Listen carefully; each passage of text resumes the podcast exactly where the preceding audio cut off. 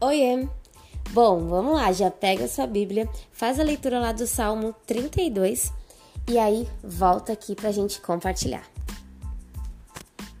Sabe, quando você está em apuros, mas de repente surge uma luz no fim do túnel?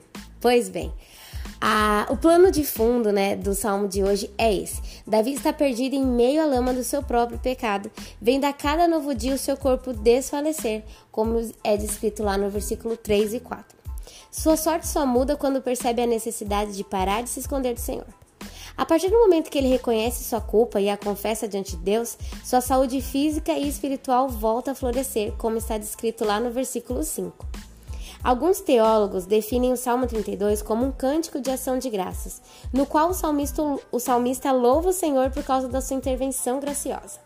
Uma característica desse tipo de salmo é ser uma resposta à situação lamentável vivida anteriormente. Uma expressão de alegria por ter deixado a tristeza para trás, e inicialmente Davi proclama a felicidade do sujeito que é liberto do pecado e da falsidade, como diz o verso 1 e 2.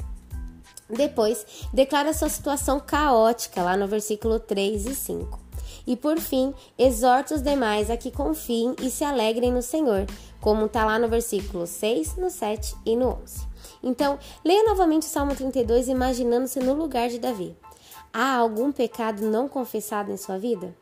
Há evidências de felicidade por viver perto do Senhor em liberdade e franqueza? Procure alguém maduro na fé para ser esse parceiro de caminhada na vida cristã, como diz lá em Tiago 5,16 e em Gálatas 6,6.